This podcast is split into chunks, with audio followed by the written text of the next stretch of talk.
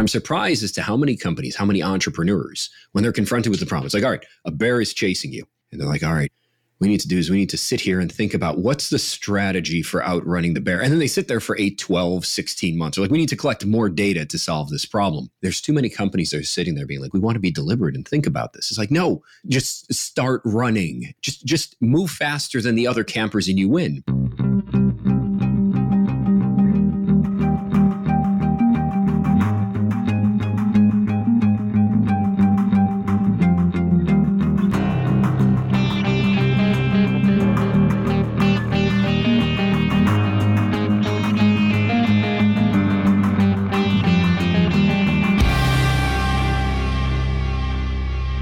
Excited to talk to my guest today. His name is Neil Hoyne. He's the chief measurement strategist at Google, and he's got degrees from Purdue University and UCLA. He's senior fellow at Wharton.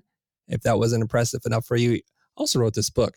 It's called Converted The Data Driven Way to Win Customers' Hearts. Neil, welcome to the show. Yeah, thank you so much for having me, Chris. So I just want to dive right into it. I'm skimming through the, the things that I can pick up. And the first thing that you say is a real person is on the other side of the transaction and you say, well, this book will teach you how to win their hearts. Can you explain what that means? I mean, in, in the simplest sense, um, you know, we become, the more we use digital, the more we use technology, the more we become disconnected from people on the other side. Uh, and you see this with people that just rely on dashboards and data. A lot of what I like to say, a lot of head in there, uh, a lot of thinking and logic, not a lot of heart. And so it's not uncommon to see people, whether they're entrepreneurs or they're, they're marketers at large companies, looking at dashboards and just be like, look how many page views we had. Look how many, even on social media, look how many likes we have. And you get disconnected from the story of the people behind it. And, you know, the greatest problem that we've had with marketing over the past 25 years, at least, probably you can make the case 100 years, has been that it's often difficult for businesses to understand or believe if it's working the way it's supposed to be you know, would, would somebody have bought my product anyways if I didn't market? Or if somebody's building a brand, does that do anything different? And because of it, there's just been that focus entirely on metrics. And this is just taking it a step further to say, look, we're going to look at who those people are, who those relationships are, and how to build something real from them. If we understand this, okay, so if we're looking at the analytics and we're not understanding the person behind it, what are we supposed to be doing? Because maybe I'm guilty of this myself. I see that something's performing mm-hmm. or it's hitting a certain demographic. How do I see the person behind the data? I mean, for for a lot of companies, honestly, it's just giving them the simple focus to it. Now, I, I kind of joke with people here uh, that you know when they look at analytics and data, there's a certain desire for perfection, right? I, I want I want perfect information. I want perfect decision making. I want to reduce risk to zero. The business world doesn't work that way. The business world works. You're better than other people. Now, I joke with this with my wife. I'm not sure she appreciates the joke, but I kind of kind of say to her, I'm like, look, I am probably not the best guy in the world. I'm just better than other people you had. You know, so I think he's, he's the best one I found so far. And, and it's very similar with, with businesses. Look, somebody doesn't have to have a perfect product or a perfect advertising campaign. They simply need to be better than other alternatives. So if the alternatives are companies who are looking at you purely from a dollar and cents perspective, purely from a transaction side. Like, did you buy my product? Yes or no? And you have another company say, look, we care about this relationship. We care about the loyalty you have with us. Then all of a sudden they're more attractive. And so when we talk about understanding a little bit more about those people, it's, and this is really what the book covers collections of steps, things you can do as, as a marketer, as a business owner, as an entrepreneur to at least get one step closer to having a real relationship with those people, a real connection, and being able to harvest some of those results, even if you're not perfect.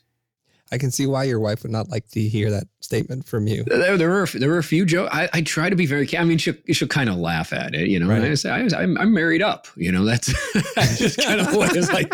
like. Eventually, she's going to figure it out. There, there's a certain imposter syndrome, as there is at Google, uh, with everyone believing they snuck in. It's always the case sometimes in relationships. You're like, you're, you're really too good for me. Like, when are you going to figure that out? Um, and thankfully, it hasn't come yet, which is hmm. fantastic. Mm. Um, so I, I, I, continue just as I, I tell other companies, I try to be 1% better. I try to just be 1% better than everybody else to be like, oh, you know, this works. And it's the same thing for companies. Okay, let's continue on that thread. Um, sure. Let's go deeper into the whole relationship thing. And you draw the comparison that this is like dating, and, and you don't want to be too intense or direct and scare them off. And you're trying to court someone. So tell me how, because that sounds very human. That idea that this might be a long term marriage or courtship that might, mm-hmm. and that's what we all want to build is a long term relationship with our customers. How, how are you looking at this from the lens of data and marketing? You know, um, so there's there's a joke early on in the book where I kind of had this thing where I was like, it's um, marketing today is very similar to marketers walking into a bar and proposing to the first person that they see. The original version of the book wasn't proposing, but in this case, proposing to the first person they see. And and you think about how awkward that would be if somebody did it. And you would say, well, why would anybody do this? And you say, well, look, if that marketer is purely looking at their motivations, their incentives, maybe their goal is to get married that evening, there's really not an incentive to pursue anything else because nothing else matters. Nothing else is counted. Just like with marketers, you only care about sales, immediate transactions. It doesn't matter if they love you, they want to come back and have a longer conversation. Your boss is going to ask you how many people said yes. And so this is how marketers approach it by and large, is they go out and they propose to everybody. And then they go back at the end of the night and it becomes a game of volume. Did I propose to 100 people, 1,000 people? Eventually, at least the data, 2 or 3% of people, I don't know who they are, will say yes. And then the question is, well, how much of an opportunity do you have to improve if that's your goal, if that's your approach? And, and you may be able to change what you say or maybe where you go. But there's only so many levers you can pull on. Now, when we look at this from a very human lens, you're like, this is absurd. This is not the way that people behave. And marketers are slowly realizing, you're right, this is not the way customers buy either. Even simple retail purchases often take three or four interactions on a website, three or four conversations before they're willing to commit. Yet marketers are still focused on, no, I want everyone to commit right now. And then they struggle and they're like, well, how come there's not a good relationship there? And so sometimes it's just a story because if you go the opposite way and you say, so here's what marketers are doing today marketers are going out and they're trying to get everyone to buy right away. You're like, hey, that that doesn't sound that bad. Why would that be bad? And he's like, well, what if what if you thought relationships work this way? And you're like, wow, that would be kind of awkward. Or I draw another comparison in the book. If if you met somebody, and then as soon as you leave that bar, they start calling you up and sending texts to be like, hey, did you think about that date? Did you, did, what did you think about that proposal? What about now? And then they keep following you, like, no, no, no, I'm at my parents' house now. Hey, what what about and that's that's the same thing we say see with online advertising is that if people start showing you messages as soon as you leave the website, display advertising, purchase intent, their interest in your products, your brand actually decreases. And again, just like in the real world, the advice, at least uh, you know d- earlier on, was you generally want to wait two or three days before you call somebody. It's very similar to advertising. If you wait two or three days before you start sending them ads versus your last conversation, it actually improves their responsiveness. And so there's a lot we can learn from both sides. It's just being able to put them within that context. So that way they make sense and we kind of pull ourselves out of that purely data driven mindset that we've had for the past decade or two. Okay. I, I think I understand what you're saying. And I'm, I'm listening also for our typical audience person, which is either a solopreneur or an entrepreneur with less than five employees. And they, mm-hmm. they, they vary in their creative practice and execution of this. I'm on board. I hear what you're saying.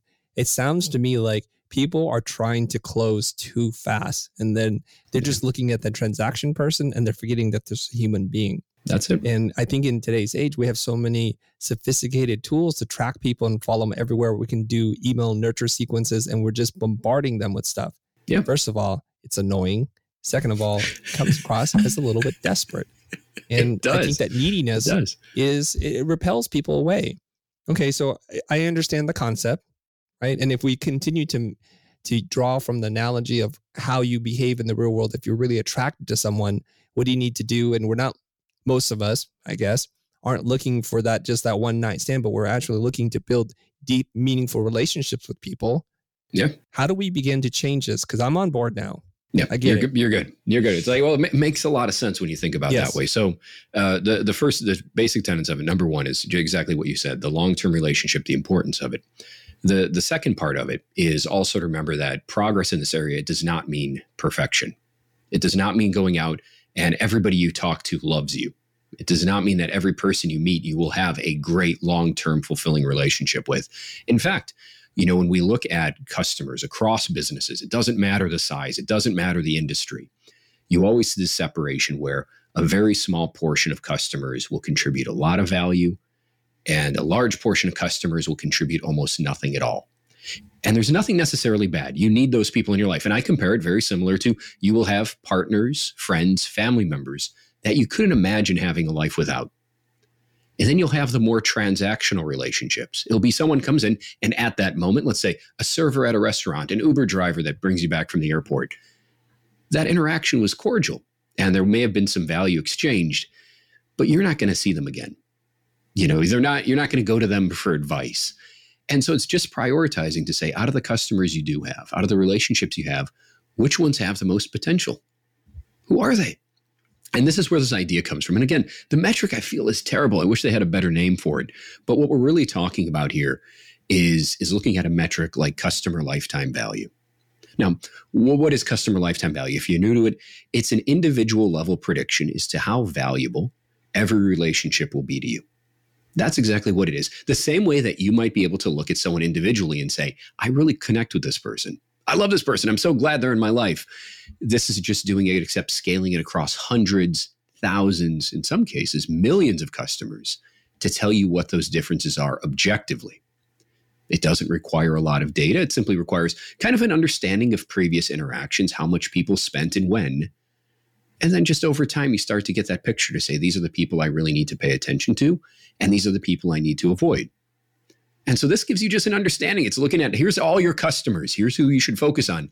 And everything that happens after that point just kind of builds from that story, which is to say, if there's people you really get along with, then businesses, and we can go into this, start asking themselves why. What makes these people special? How do they like to engage with me? What products are they interested in? How often do they come back? When? How did I meet these people? And at the same time, who are the people I want to stay away from? And just like we have those interactions in our own lives where we can kind of look at people and be like, I don't, I don't, I don't really connect with these types of people. They're not my my tribe. You start to see the exact same thing from a business. You start to see some people that say, look, they'll come in whenever I want to offer them something on a deep discount. Or if they come in, they waste a lot of my time. And this is just making it a little bit objective. So it's taking that that that heart part of ours that wants to be human and connect with people and bridging it with the mind to say we can use some of this data and just put it into a perspective that's really useful. Neil, I love what you're saying. I completely resonate with this. I need help in understanding the data part. So if you don't mind, I may ask you some really yeah. boring questions. Go ahead. Go ahead. Nothing's boring. This I, is fun. I, I love the stuff. company you work at, Google. Yeah. You guys are the masters of data. And I, I'm, I'm feeling everything you're saying. And then I'm just scratching my head thinking, okay, let's just take, for example, a company like ours where how we actually are able to finance what we do is because people buy digital products mostly, or they join our coaching community. Yeah. So if I were to look at a customer lifetime value, I could filter it by who has spent the most. I can also look at who is the most engaged. I could see some of those things, but how do I do this beyond, um, say, building a story and reverse engineering who these people are, how they came into our ecosystem? Are there tools yeah. and, and things that I can use to find out more, or do I need to ask them how did you find out about us and do this on a one to one level until I have enough data points? Let's fill in the missing pieces. Great question. So, number Thank one you. is um, the models that we're talking about here, the, the way we calculate it, because people start thinking you're predicting relationships. This is a future and this requires lots of data and lots of expensive shit. No, it doesn't. Yeah. Uh, and in fact, uh, one of the things that I was deliberate about when writing the book was we dropped that chapter out mm. because we didn't want it to be a requirement. The value is in the strategy and thinking about the problem, what people naturally do the model's already established. They've been there for decades. I just need to connect the dots. And w- what I ended up with on the book was there's a really great company down in LA, a company Retina AI, and so their CEO Ahmad, fantastic guy. And I said, Ahmad, I said, you build these models all day long. I have all these book readers that are going to want to calculate it for their small business and their startup. Can you help them? And they they were actually pretty generous. And they said, yeah, yeah. If anybody, you go through the book website, you click a button, uh, we'll model your data for you. And so you don't need to worry about it. We're not going to charge you. We're not going to ask you for credit cards. There's no upsell. There's no subscription. It's just we want their value is using that data, what we'll talk about. The, the models are just commonplace and really it's connecting the dots and showing people. And I joke about this. If you go to Google and type how to calculate lifetime value, the first three pages are wrong. Mm. And they'll run you in circles and you won't see anything out of it. So this was the easiest way. I said, look, I'll give you all the math. I'll give you the models if you're that type and you want to see how I'm really building this, I'll give you all the research so you can see it. But if you're busy and you're like, I just want to see the numbers, I want to see who I should pay attention to, uh, then we have some of these partnerships like Retina where they said, hey, we'll just do it for you for free. We're not keeping your data. We're going to delete your data after 48 hours. Just genuinely good group of people just to help people through that first step. Now, what do you get out of this? So your data goes in, uh, and the data comes out very much like a spreadsheet. In one column, you have here's everybody's name that you sent. And in the second column, here's how valuable they're going to be in the future. Right. So we know what they do in the past, but does that spending continue? We'll, we'll, we'll get that prediction. And so you have these two columns in the spreadsheet. But a lot of people have questions. Is it engagement that matters? Or the fact that they engage with us frequently? Or is it the types of products they engage with us on? Or is it how we acquired those customers? These are legitimate questions. Just again, as we would have in real life, is it people that I met here or there? Or do I get better people with these hobbies or those hobbies? And so just picture that spreadsheet and add a third column. So for some business, it'll be here, let's add a third column. Here's how I was introduced to that person. A fourth column, do they participate in this product? A fifth column, what product did they buy initially? And what companies do is they just group their customers and they say, how does that behavior change based on where they came from? And they start to see differences. They start to see, well, these relationships that came from this channel were really valuable. This channel, not as much. Or maybe this campaign, or we find really high value customers sometimes buy really cheap products early on. They're just getting acquainted with us. Or it's not uncommon to see sometimes we want people to buy right away, but our best customers actually want to be deliberate. They want to spend more time on our website learning about our products before they raise their hand and want to be known to us. And so now we just get to say we're not combining all the data. We're starting with a hypothesis. What do we think is a driver of these relationships?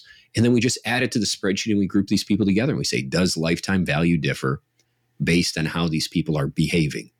Now, I, I will tell you, sometimes it doesn't. So I work with some companies and they look, well, let's take a look at people that are using our mobile app versus not. And they're like, well, they're spending the same amount. They're staying around the same amount of time. Nothing's changing. But even that's insightful to say, look, you have this mobile app, you have a permanent place on their device, and you're not really building a relationship from it. You're simply giving them an alternative channel than converting over the web. And sometimes those are meaningful discussions as well. But this is the way that we start to bring together those dimensions who you get along with best, how they're behaving with your business, and giving you different actions you could take to improve that value. The spreadsheet that you're talking about with the sample columns, like um, how much money they've spent, uh, engagement, however you want to define that, or or like um, the initial products they purchased, etc. Are those a pretty good starting point for most companies, or does this need to be? You have to kind of look at it. Well, uh, this kind of business that those kind of columns aren't aren't going to matter. In this kind of business, you need totally different kinds of things. I, I, say that the goal is always, uh, as we say, to be better, not perfect. Every mm-hmm. column that you add, I say it really starts with two things. If you have a legitimate hypothesis about the data, how the data matters to you, and you have the ability to act on it, then it's a fine data set to bring in. Mm-hmm. But I, I say this because oftentimes I work with companies where they say the starting point is to get all of our data together, everything that we have, and clean everything up. And I say, no, I say, give me the data you have available. And just tell me that if I see something different, do you have a course of action that you can take in your business to adjust? If you know what advertising channel people are coming from and you have the ability to spend more or less on an advertising channel, or if people are talking to different customer service reps on the phone and you find their lifetime value differs based on that call or the representative they talk to, then that matters. Or you find people from different regions behave and you can move your marketing and your focus to those regions, then great, you can do it. But if you get into one of those pictures to be like, well, you know, let, us see how a conference from two years ago behaved. If you can't go back to that conference, if you can't reach reach that audience, then what are we looking at this data for? And so that's where companies start is, is not even the data at all, but it's to sit there with almost a blank sheet of paper and to say, what do you think leads to great relationships in your business? What data would you use to prove that? And then that's what you bring in and you test and you say, how closely does that align to what that hypothesis is? Some companies are surprised. I love that opening question. Like, what data? Like, you start with a hypothesis. You're looking for some kind of pattern, uh, a prediction. Like, we love these kinds of customers. What is common about them? And we we start there and we don't have to have all the data points as you said. Just get going and and it can change it can evolve you can add more data points until you can start to see some kind of pattern right? That, that's that that's exact you know what I, I, I tell people this is my my favorite one is um you know you think about this they have this this kind of this um of a of a camper in a forest and a bear's chasing you. And uh you know you think well it's like well what are you going to do to get away from the bear and you can't run faster than the bear. And then you realize the problem is you're simply running faster than other campers. That's the solution. and I'm surprised as to how many companies, how many entrepreneurs, when they're confronted with the problem, it's like, all right, a bear is chasing you. And they're like, all right, we need to do is we need to sit here and think about what's the strategy for outrunning the bear. And then they sit there for 8, 12, 16 months. They're like, we need to collect more data to solve this problem. And it's like, no, no, no, just just start running and you're fine. Especially with this economy. There's too many companies that are sitting there being like, we want to be deliberate and think about this. It's like, no, just just move faster than the other campers and you win. With things especially my my world is online advertising. Online advertising, as you know, is an auction you win by having better information, being able to make better decisions than your competitors. You don't win by having perfect information. You just need to be slightly better. And when you break this down and you say, look, really all we're doing is going one step at a time, saying, who are these valuable people? And then one hypothesis of the next. What makes them different? The products they buy, how they engage. It allows you to make a slightly better decision very quickly. That advances your business and builds a trust in the approach you're doing. And then you can keep doing it as opposed to I see some of these strategies like we're going to do machine learning and it's going to take two or three years to implement. It's like that that is a risk, right? You can't do anything for two to three years. You have all this revenue you're passing up, hoping for this this godsend of a solution to come. And I'm like, no, just just take your take your spreadsheet and add a couple attributes and just start doing something to meet slightly better people. Can you share an example or two of when somebody starts to look at their data, figures out who their best customers are, who they want to work with, and looking at the data, they discover something, and then what they do with that discovery so that they can increase uh, the value of the relationship, the length of the relationship, and ultimately build the best customer for them. Well, let, let's start with that example I mentioned earlier about the mobile app. I have worked with a number of companies where they're convinced and they're like, our mobile app is what's driving deeper loyalty and engagement. And you look at the data and you say, no, these people are spending the same as non mobile app users. And then they've been able to go into their app and to say, well, what exactly is the strategy of your application? Now, travel is a great case. Uh, a couple of years ago, there were a number of travel apps where the entire focus was getting you to book again. They weren't talking about loyalty programs. They didn't have any value added services, especially hotels didn't have digital key cards. It was all you book or you don't. And it was just a choice. Well, this app allows me to book faster. And they weren't, they were pretty surprised when lifetime value was the same. Nobody was really bidding. But their goals were, well, we want to drive sales. Otherwise, our app doesn't get any credit. And now you give them this lens and you say, no, if you add this loyalty program information, people aren't bidding again, but it's bringing them back. And that's not necessarily a bad thing. You see it on uh, on other websites. One of my one of my favorite examples, just of what something someone learned. This is actually some academic research that I, I talk about in the book. Was just uh, around gift giving. You know, oftentimes, especially during the holiday season, you see that option to give something as a gift. And they found actually in the data that people that were on their very first purchase were buying a product as a gift for somebody else ended up having a higher lifetime value themselves for the next 12 months.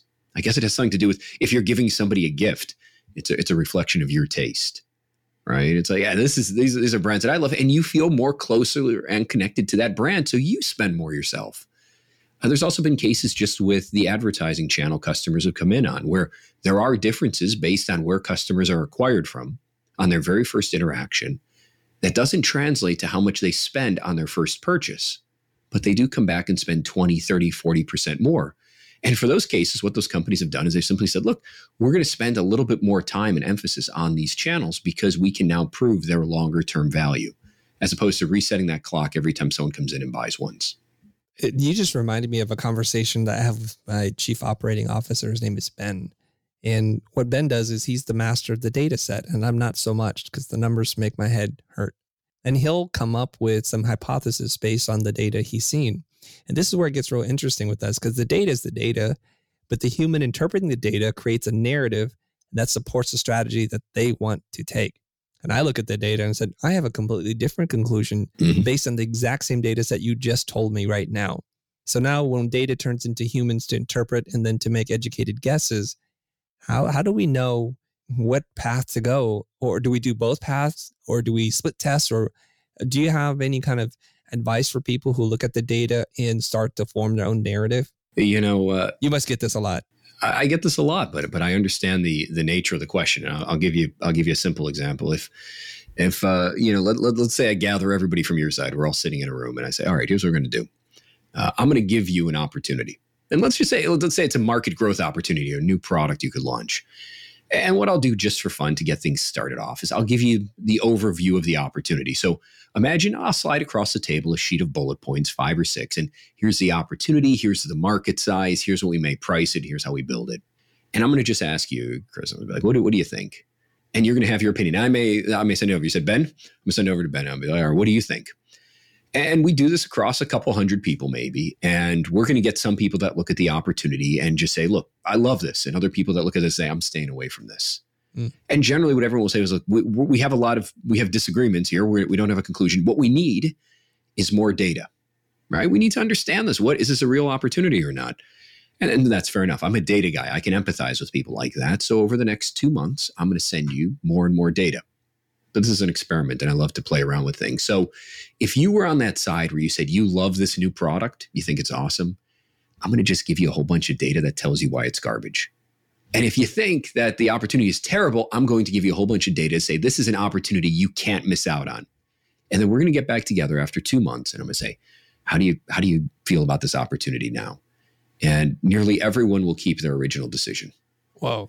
The only thing that changes is that most people will feel more confident with their original decision because they had time to look at that data. and so when people come to me and they say the solution is more data and more analysis, I look at it and I say, is it really? Is that really going to change your point of view? And and here's where the answer a little uh, comes into it is that you know these researchers were looking at this at this experiment. They said, what could we do to actually change somebody's point of view? As it turns out, it wasn't more data. It was simply reminding people when they went into the problem that being human beings, that we are biased towards our initial impressions, even if they're not publicly declared. And we have a very difficult time taking in and processing new information. That simple awareness, I wasn't giving you advanced techniques and, well, we're going to do meditation in between. No, just this is what it is, made people more open minded and willing to accept new information and new data. And when they did that, that simple disclaimer, I think it was then after that point, a majority of people changed their decision to match what the data showed them. And so when I look at that, I say those disagreements are very human.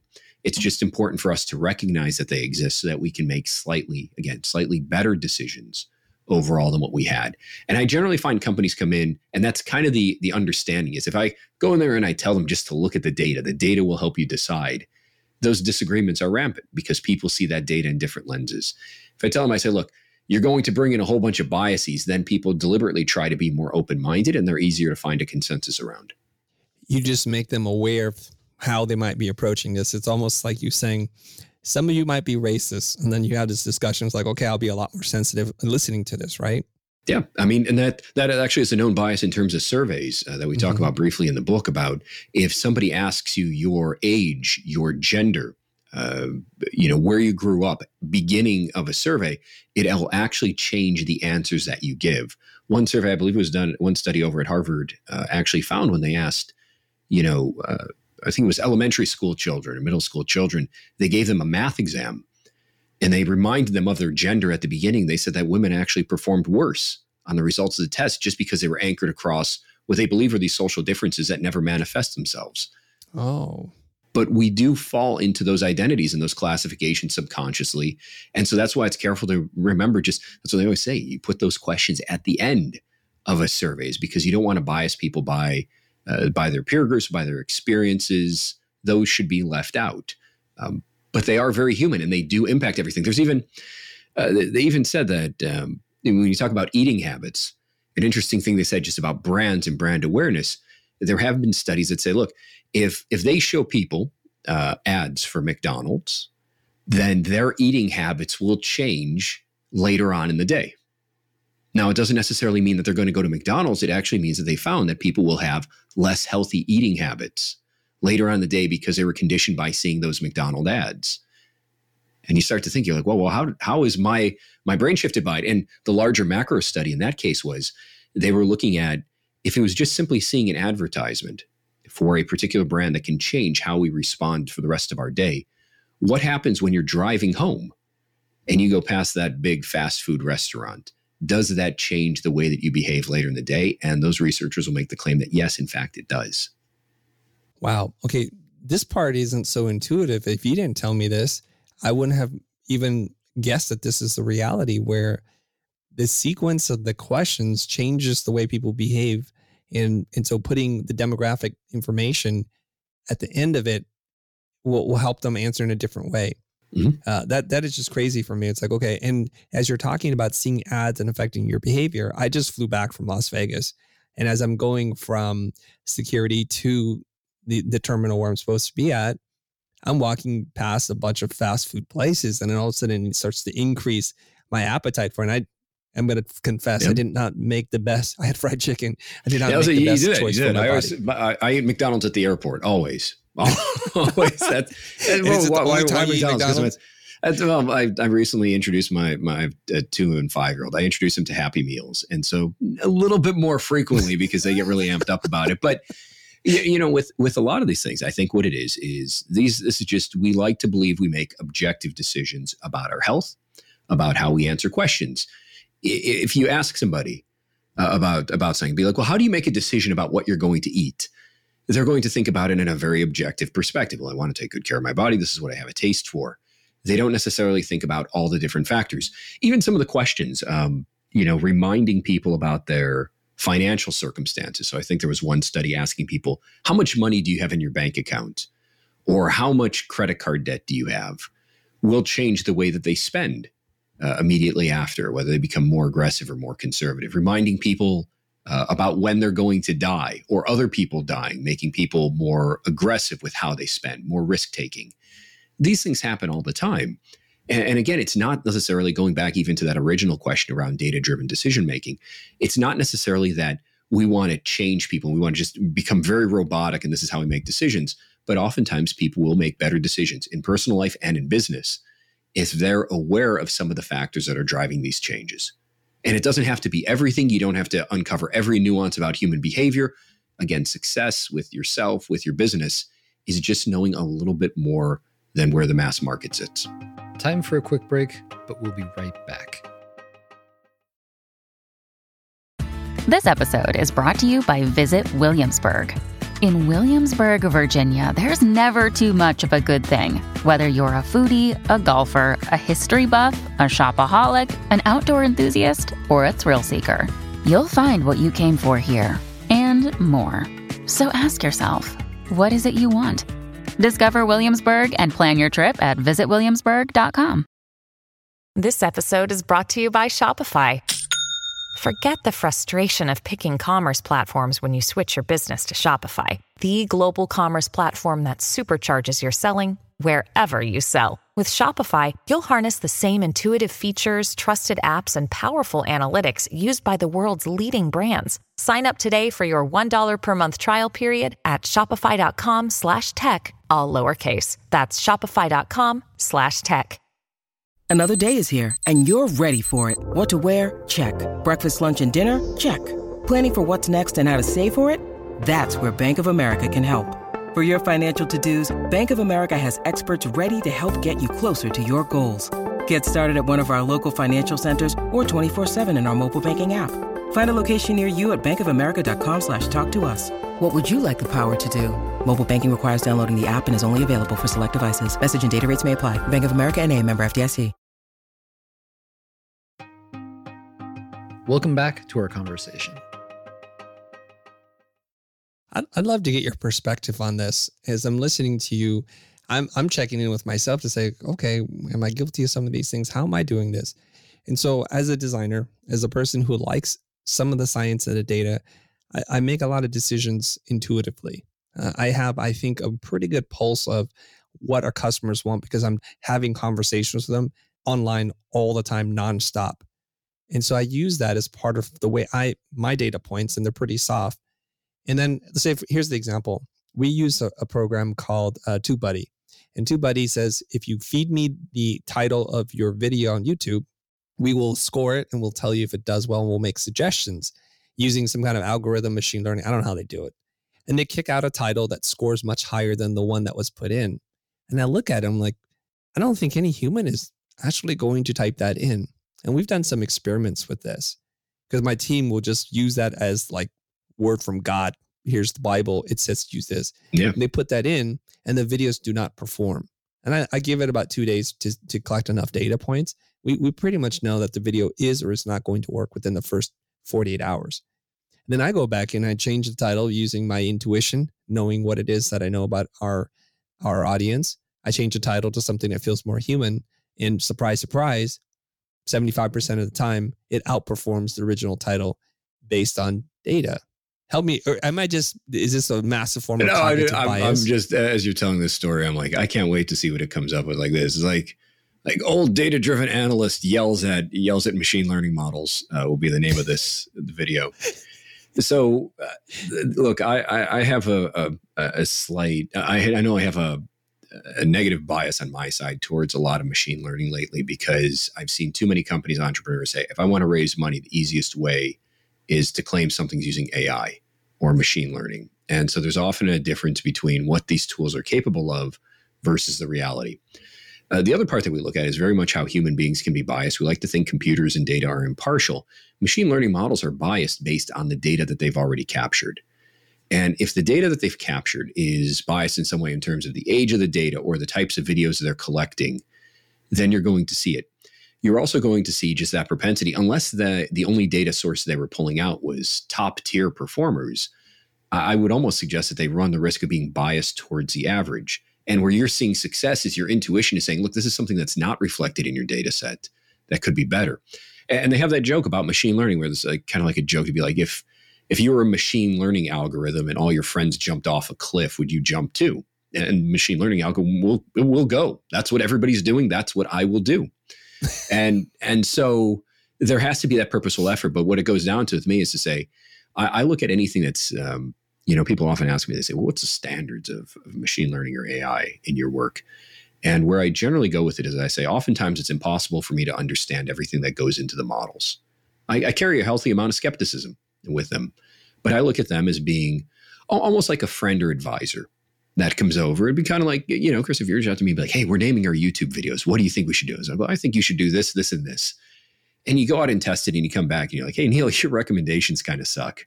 it's like, all right, well, don't listen to me anymore.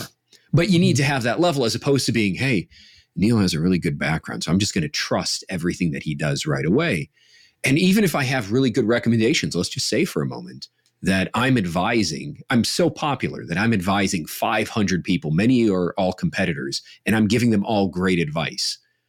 Well, well, now the, the status quo has been risen. And so now you're not going to see any benefit. So again, your question is, how do I run a little bit faster than that bear? How do I run faster than the other campers? Which is to say, I need something better. And and so what you're what I'm seeing here is I'm saying, look, intuition can work well. It can inspire. Machine learning and AI can help scale that can help improve it, can learn how you behave. So the interesting algorithm for me would be I'd say, Chris, if you're really good at naming YouTube videos, I would take your YouTube naming and I would build a machine learning model out of that because that data set seems to be performing better than whatever this other program's using. I, I love your your kind of Silicon Valley nerdy humor. If uh, machine learning bots are running off the cliff, would you? this is actually the book uh, that I wrote originally started with me just telling stories of failures because I don't think there's enough of them. Mm. But I just remember one time I was meeting um, meeting this company, one of those. They, they didn't turn into a big one, but you know, like how they have those direct to consumer mattress companies that send you mattresses in a box. Yep. And uh, and I sat down with them and I'm like, all right, let me understand your business model here. I was like, all right, mattresses, you stuff them in a box, you drop ship them. And I'm like, so you're a mattress company? And they're like, no, no, no. They're like, we're a sleep technology company. What does that mean? And they're like, oh well, we we we we have a we have a, a mobile app that connects to your mat. I'm like, I don't need this. I need a comfortable bed. But if you want to make money, if you want to get investors, you need to have that big vision. That that comes with the valley. Um, there was another one time. There was a payroll company, right? There, there was a digitized payroll for small businesses, and I, I said back, well, what's your business model? They're like, we are the connection between people and possibilities in their life. Like, what, what does that mean? And they're like, well, we we are the enabler of people getting access to capital, therefore allowing them to. I'm like, no, I'm like, you write checks to people and you pay taxes. Like, let's just really simplify the concept. And then the same thing though happens, uh, you know, carte blanche with machine learning, where it's like, look at all these things we can do. And I don't say it because I want to tear machine learning down. I just worry that we enter into an era where people make bad decisions because they see what other companies are doing. They say, I need to position my company in this way. I need to use machine learning in this way. I need to name my videos in this way. And they lose that ability. I don't call it intuition as much as I call it critical thinking to challenge and to say, this data is not all encompassing. There are other questions. There's ways you need to break beyond. And that's not a bad thing. That's not saying you're not data driven. It's just saying you're taking in multiple perspectives from different people and you're building systems to objectively judge who you should listen to. Mm. Okay. My my older brother, his name is Arthur. If he were listening to this, his he's gonna start scratching his skin right now because I recently was having a conversation with him and he said, you know, companies in the future who employ machine learning will have an unfair competitive advantage. And he points out Amazon and Netflix as two who are using machine learning. And so he told me, think about how you can use machine learning. And you were saying if you want a Silicon Valley investor, just mention AI or machine learning in your business model, yeah. and you, you'll get some money. So I need to rethink how I'm talking about a company these days. So machine learning can be yeah. helpful. And I love the way that you described it, where if I have an instinct on how to write titles for videos that perform well, we should build a model around the decisions that I'm making, what I'm looking at, so that it can scale that process. And I love that explanation there is a time and place for machine learning and you, you have some skepticism towards it can you point to us another use case where machine learning can actually be very, be very beneficial uh, for a business no, I would actually, I would actually agree with your brother. I think that if you have a critical lens towards it and you're able to objectively look at it to say, look, you know, Google as a company uses a lot of machine learning and automation today. These are the keywords you should advertise on. This is a target. This is how you should set the bids. They're using vast amounts of data incredible engineers to build those recommendations. And I've looked at the underlying performance data. It works really well. And therefore, I have a lot of trust for those models. Um, self-driving cars, I think, are getting there. Even, even basic things, recommendation engines, being able to go through millions of products and make recommendations. Now, I know Netflix at a time, I don't know if this is still true, was using machine learning to recommend hit shows. I, I don't know if they're still doing this. Um, I, I, end up, you know, I end up watching dating shows sometimes on Netflix with my wife, and I'm not sure. I like look at that. I'm like, what algorithm pumped this out that said, all right, we're gonna get that dude from 98 degrees and a bunch of unhappy couples, and we're gonna smash them together in a house. And I'm like, how'd you get this? Like, what data set brought this in? And, and what I say is, I say that the what we should look for with it, and I think this is where the agreement is, is that because someone's using machine learning AI, it shouldn't suddenly be a gold stamp of approval to say this technology is so awesome and so advanced that it's perfect and that we should use it and that it's going to outperform our existing techniques. We have to validate it. And that's kind of where I look at it. When I see companies where what they'll do, and this is often the pitch, and this is where I, I draw a line, is they'll say, We're using machine learning. I say, Can you explain it to me? No, it's proprietary, it's black box. Well, how can I trust the results of it? Well, you just have to. Tr- can I help? Can I test it? Can I evaluate it? If I don't have those criteria in place, it's simply no come jump off the cliff with us. Trust me, this this parachute will work. Then I challenge it. And I think what you've seen here in this this kind of scenario that you have is to say, look, I tried a product. Machine learning had a lot of potential. That's why I looked at this tool to see what it would recommend. And my results have been the opposite, that it's not working at least for my business. And the question is to say, because I believe that this technology has potential, how would I build it? What would I use differently? What would I do to change it? And that's kind of the nice part is that we are far from this being an established and mature area. So these hypotheses very much could play out. You could end up building, Chris. This could be your idea. You'll come back in like two years and be like, I sold it for a billion dollars, a better YouTube video renamer. And I challenge almost all companies to that. I say, don't trust this technology blindly, but have faith that it will work. It will play a large role in what we're doing. Just make sure you're critical of it because that will be what drives the advancement more than just blind investment and blind hope. I, I want to be uh, clear here in case I'm offending anybody, potential sponsors of the show, maybe.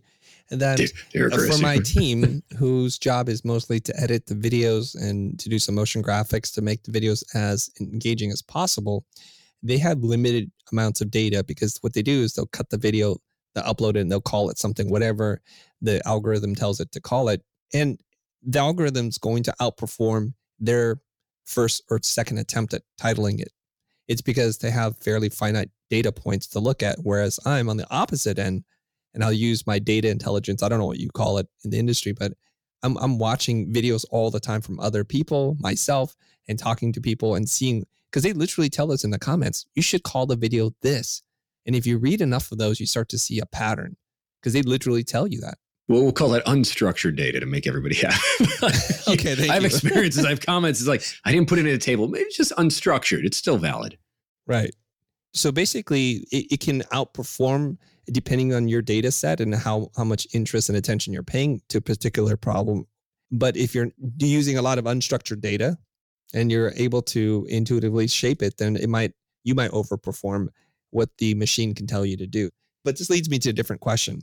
Go ahead. I think it's human nature to resist change. Mhm. That we we want data as long as it supports the narrative uh, of doing what it is that we do. And so we're all walking with degrees of bias, some more or less. And so when the machine or the data or the data analyst tells us we should do X versus Y, and that's a different thing than what we wanted to do, what, the first thing that we're going to do is we're going to try and poke holes at the data and that it doesn't work, and we're going to do that.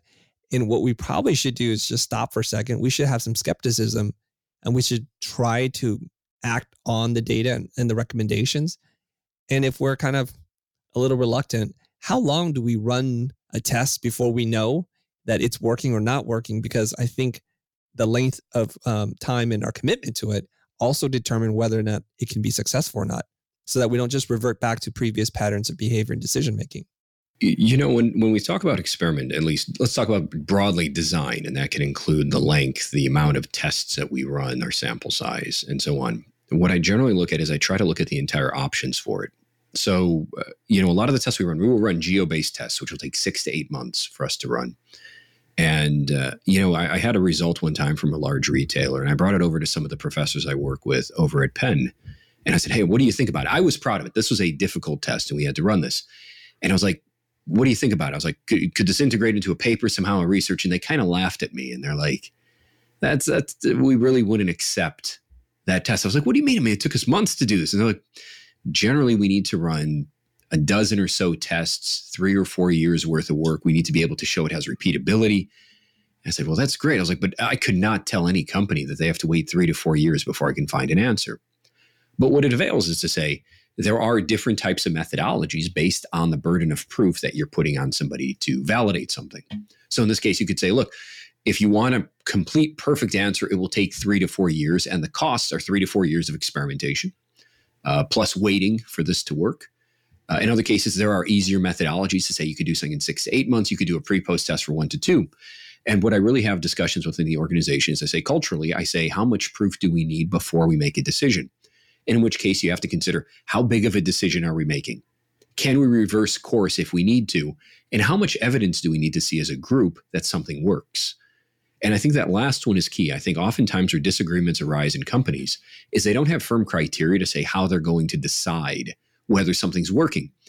Experiments are rarely black and white. There's always some gray area someone's going to bring to be like, hey, this happened in the market during our test, or maybe this test wasn't large enough, or you know, the result has some error on both sides.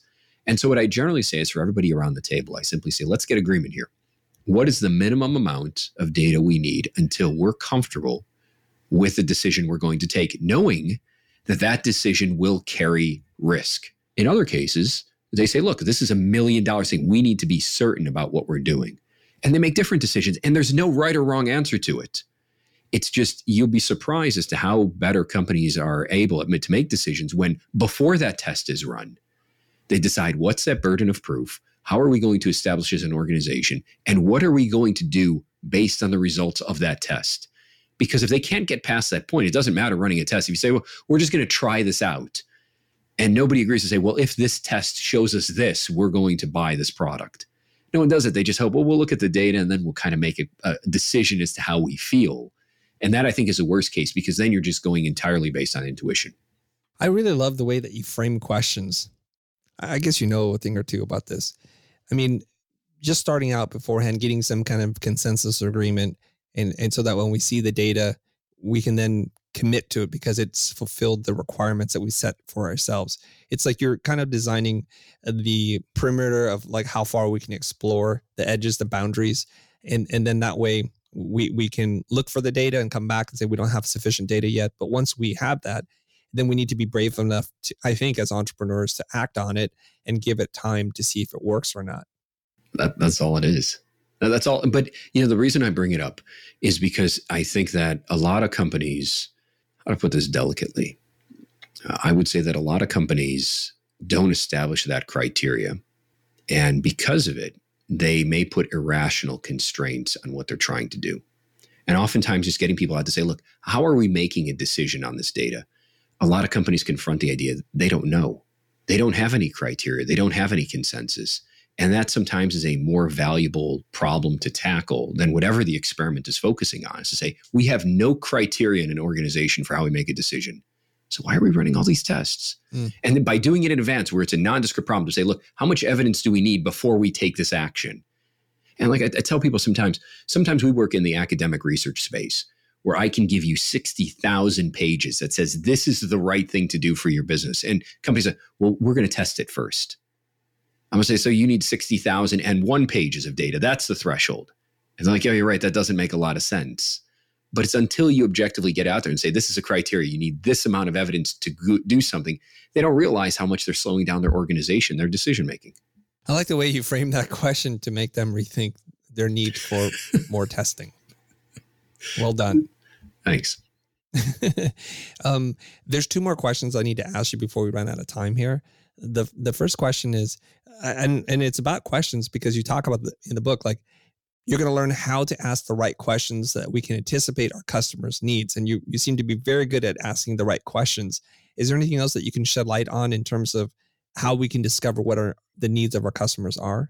I, I go to uh, to a slightly deeper level. The the impetus behind that section was to say that oftentimes people look at data collection as what do we have available? Do we have this metric? Do we have this data? Removing themselves from the possibility that they can ask customers. And that process seems to have the most friction in a lot of organizations, especially retailers. We want to ask our customers more things. How did you get to our site? What do you think? And the difficulty of companies doing that is just incredible. Oh, we don't want to add more friction to the checkout process, or this is our annual survey. And what happens is that curiosity dies. Or if nothing, it's marginally replaced by saying, well, do we have a data set that says how they found us? Well, we have some rough referral data. In our... No, ask more questions be curious, rotate those questions. It doesn't have to be part of a large survey. If you want to know when to ask questions, ask it on the thank you page. Turns out the height of trust with most consumers is after they give you money. Ask them questions instead of just being like, here's your order number. Rotate those questions, learn about it, be curious. And that's really what that chapter is about is to say, if you have a conversation with someone, and you, Chris, you and I are sitting here and you're just talking, and I don't ask you a single thing, I'm just listening that's not engaging because I'm sitting there. I'm like, no, I, I, what what do you think? Explain that a little bit more. Have that conversation with your customers. The only thing that I put on it is I say, as we do with experiments, know what you're going to do with that answer. So just go, uh, what, what do you think of my ads? What do you think of my products? No, know how those answers are going to change your future behavior. You know, do you want to do you want to go skiing sometimes? Why are we going skiing? No, I was just asking. That's a ridiculous question. But the question, how much are you spending with other competitors? You know, what was a feature that really brought you here? How long did you think about these products? All of those things enable that type of curiosity to go forward and give you new opportunities that you might otherwise miss. Those are some great questions, super actionable. And now I have to call Ben and say, Ben, are we asking these questions on the thank you page? Because we need more data. That's, that was awesome. Thank you. The time you do it. okay. The, the second, this is the last question here. Sure. Which is you you kind of mentioned it uh, just slightly at the beginning of our conversation about even for social media. A lot of people who listen to um, this podcast are very excited about trying to grow their influence and authority on social media. They have expertise, but they can't reach an audience, and we have limited insights from the different social platforms. So if I'm trying to grow my presence and my authority on, say, something like Instagram, mm-hmm. how can I use data to allow me to understand what's working, what's not working, so that I can make content that's going to be more attractive to my my audience. So if you thought your your brother was going to write you a note about machine learning, wait, here comes here comes the answer that gets everybody okay. to write the notes to me. Mm. Um, in, in, so we're all, we're all one. Okay, we're ready. Everyone, and, and, I am an and Neil's email address is okay. Uh, here, here's kind of the way that I approach it: mm-hmm. um, social media is attractive because it gives us rules for conversation and it gives us feedback on it. If you and I have a conversation, or if I message to a thousand people, say at a conference, and there's no feedback mechanism, maybe I can't see them, maybe I can't hear from them, there's no survey. I don't know how I did.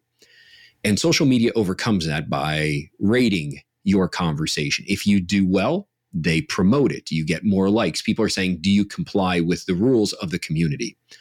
And so when I look at success of social media from that lens, I say really what it is is to discover to say how closely can you conform to the rules and best practices of that particular group.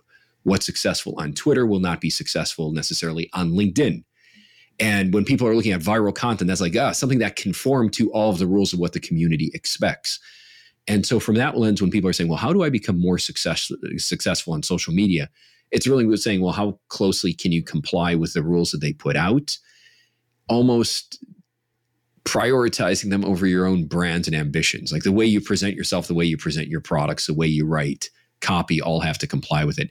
And I don't really think that that's an interesting uh, problem to solve because when I look at it, I say, well, say you have, you know, a million people following you. Uh, and they, you see these these articles come up every now and then where you have these influencers with all these followers, and then nobody takes action on what you said. And I think there was like this one famous musician, I won't name names, that had something like, you know, 20, 30 million followers and then wrote a book. And I think, you know, only about 15,000 of their followers actually bought a copy of the book despite all their promotions. And I say, is that really worthwhile? And let's tie back to the kind of the larger theme we're talking about. And we see how all this stuff is connected. If you have a CRM database of a million emails and you send out an email and nobody replies nobody buys your product, how do you feel? Do you feel great because you sent out a million emails? Or do you feel kind of terrible because you have a million emails and nobody cares about the message you're sending? And so I go back to that question. I say, oftentimes social media rewards people with quantity more than quality. And I think that it's a rough proxy and I think we get distracted by it. But my challenge would be is I look at the success on social media as I do with any other channel. If you put out a message, if you put out a request, do people respond to that more than just arbitrary buttons to say they're they're engaging with it? And what a lot of people find, and this is a discouraging part about social media, is that they find out when they do put out these requests to say, hey, I have 50,000 followers. I say, buy this thing, listen to this thing. And they get such a low conversion rate over it and I say, and I was like, well, that, that's kind of, I look at all these people and nobody's interacting and nobody actually bought the thing I put out there. And I say, that's fine. But I say, what that does is that reveals that there's a different set of rules. There's one set of rules for volume and activity, there's another set of rules for good relationships. And those rules are a little bit harder to discover, but I say that's the that's the game you actually want to play. So if I'm in the influencer game, I don't care how many people follow me. I care how many people act. And so that's why I prioritize. I say what you want to do is learn about as many people who take action, who click on something, who go to a website, ask them questions about why they did, and then figure out what content relates to them. Now, I'll give you one quick example on it. Uh, there's a case study of Electronic Arts, a video game company, where they put out 16 different display ads for promoting a mobile game. And the one that brought the most downloads, the most volume, was the one that was least attractive to the people that would actually spend money in the game. And when you think about mobile gaming, 98% of revenue will come from 0.2% of the customer base. And so for them, the success of their work came down to customers that would barely register if they tried to look at what was what was impactful for downloads. And I say the same with social medias. If you look at say what's impactful for likes or retweets or any whatever metric you're looking at, it's likely going to be different from the people that are going to support your enterprise, that are going to spend, buy, and want to be connected and relatable to your brand. That's the end of my TED talk there social media from a guy that doesn't tweet. All right, team, we will edit that part. we'll separate that, and we'll include Neil's email address at the bottom so that if you like, disagree, if you have hate mail, go ahead and send, you send have bones to pick with him. So, dear, dear Neil. Okay, I, I'm I'm I was nervous listening to that. Like, oh my god, because I'm at like 800,000 followers on Instagram, hey, highly I, engaged audience. No, no, it's, I, you have the rules, and and the thing is, look, yeah. if you have eight hundred thousand followers and you yeah. put out a message and say, "I have a new product," and they buy your product, and there's that exchange of value, then I say you found the best of both worlds. Right. But I think all too often people would say, "Look, it's kind of this um this idea that, if you build it, they will come mentality. It's a, I'm going to capture a whole bunch of customers, and then they will see how amazing I am, and they will love me." Uh, daily deal space right? Where like restaurants are like, I'm going to give away my products at 80% off and I'm going to have all these customers come in and give me their email addresses. And then none of them come back. Right. And so I always look at that connection to say it's not simply the volume and how many people raise their hand, it's how many people are willing to follow you in the next step. And that I look at as success. And those rules are harder to identify, right? Because you need somebody to take action, buy something as opposed to clicking a little button to share. But I think that they're all that more important for anybody that's pursuing that channel. That could be the beginning of a whole nother conversation that you and I can have. But as it is, we're out of time. Uh, my, my guest today has been Neil Hoyne. He's written the book Converted. This is a book that if you've enjoyed this conversation as much as I have, you definitely need to go out and pick up this book. Neil, thanks very much for jumping on podcast today. Hey, Chris, my pleasure. Thank you for having me. My name is Neil Hoyne, and you're listening to The Futur.